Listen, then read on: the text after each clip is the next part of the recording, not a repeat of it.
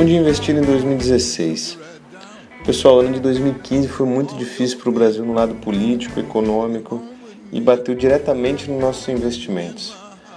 Uma coisa muito falada aí foi o índice Bovespa, que fechou com queda de doze por cento no ano.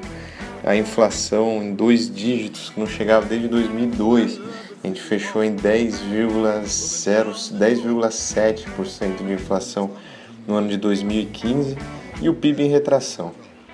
Oportunidade sempre teve, como toda crise, nessa também teve, mas foram apenas alguns setores como o dólar, que teve uma alta superior a quarenta por cento.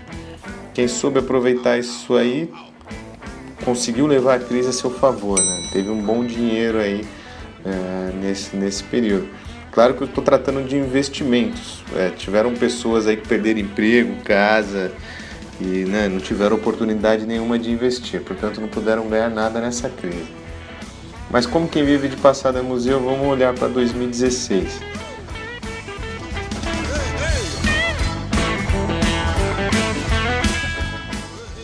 Toda a roda de conversa entre profissionais de mercado, é, que eu acompanho bastante, profissionais de qualquer área, e o senso comum é de que esse ano de dois mil e dezesseis será pior que o de dois mil e quinze, devido à situação política que tem se agravado constantemente.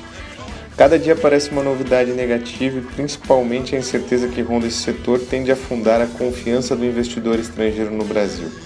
Como a gente já falou no blog da Investidores S A, com a menor confiança de investidores estrangeiros em nosso país, a tendência de diminuição de liquidez na Bolsa de Valores e queda na cotação da mesma, né? Então, assim, quanto menos dinheiro aqui, sendo que a gente considera que o peso dos investidores estrangeiros na Bolsa de Valores é imenso, é, quanto menos dólar, quanto menos investidor estrangeiro, mais essa bolsa tende a cair e, obviamente, saindo cada vez mais dinheiro aqui do Brasil, o dólar tendência de explodir, né? Então a gente está acompanhando esse dólar na casa dos quatro reais, pode ser que piore um pouco mais ainda nesse ano de dois mil e dezesseis, não tanto quanto dois mil e quinze, mas a coisa ainda tende a piorar. Se a moeda vai desvalorizar, então vou comprar dólar ou investir em fundo cambial? Não é tão simples assim. A recomendação de compra de dólar ou fundo cambial existe e pode trazer um bom dinheiro. Mas o ponto principal é a volatilidade desse ativo. Tem que ver se você aceita ver o seu valor investido em dólar ficar negativo e positivo o tempo todo ao longo desse ano. No blog, inclusive, a gente tem mais informações aí, tem um, um, um post lá, uma postagem sobre a aceitação de risco de cada um, o quanto isso é importante para decidir os seus investimentos.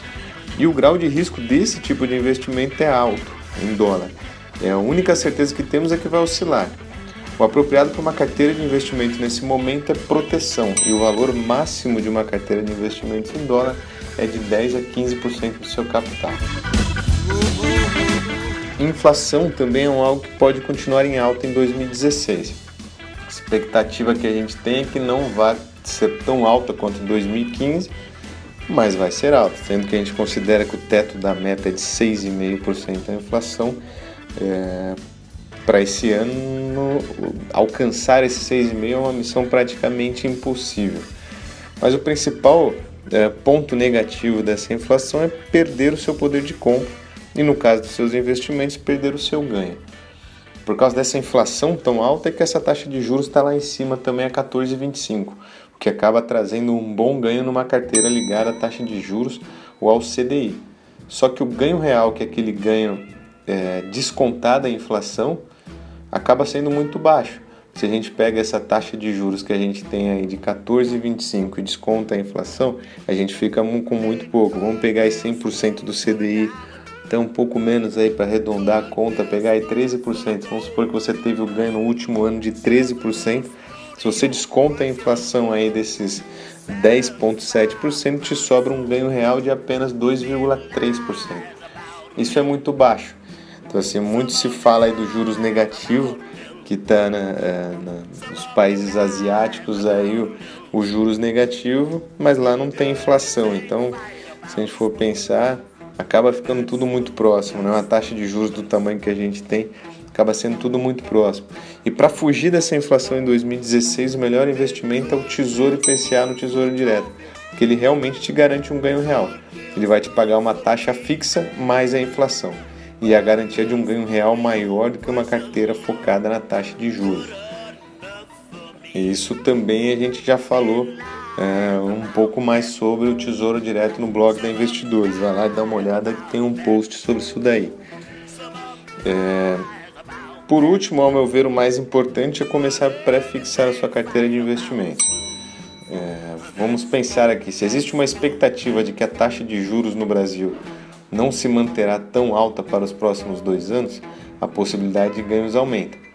Estamos em um país em recessão. Se o governo continuar aumentando a taxa de juros, as pessoas vão consumir cada vez menos. Com menos pessoas consumindo, aumenta a recessão e o Brasil não sai do buraco. Se a gente for ver por esse lado, existe uma boa possibilidade na queda da taxa de juros para os próximos dois anos. Afinal de contas, as pessoas precisam voltar a consumir e a economia voltar a aquecer.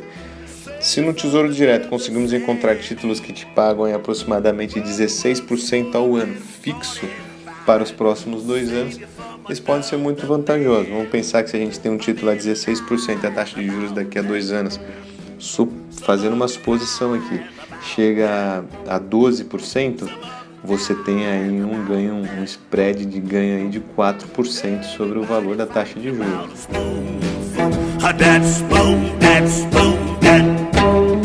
Essas três recomendações não devem ultrapassar cinquenta por cento da sua carteira, se considerado que ainda não sabemos como ficará a economia em dois mil e dezesseis.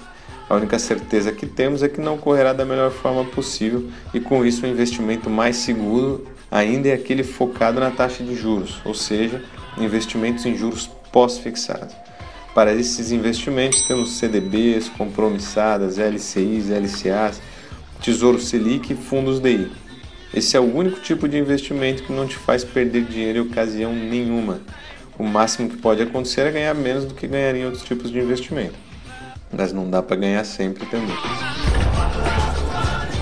Toda essa recomendação vai aumentar a rentabilidade dos seus investimentos em dois mil e dezesseis, mas nunca deixe de analisar a sua aceitação ao grau de risco de cada investimento, sua liquidez, o que é muito importante, pensar aí numa carteira aí de médio prazo para você cada vez mais aumentar a rentabilidade dos seus investimentos. Agora que o carnaval terminou, podemos dizer que o Brasil voltou a funcionar.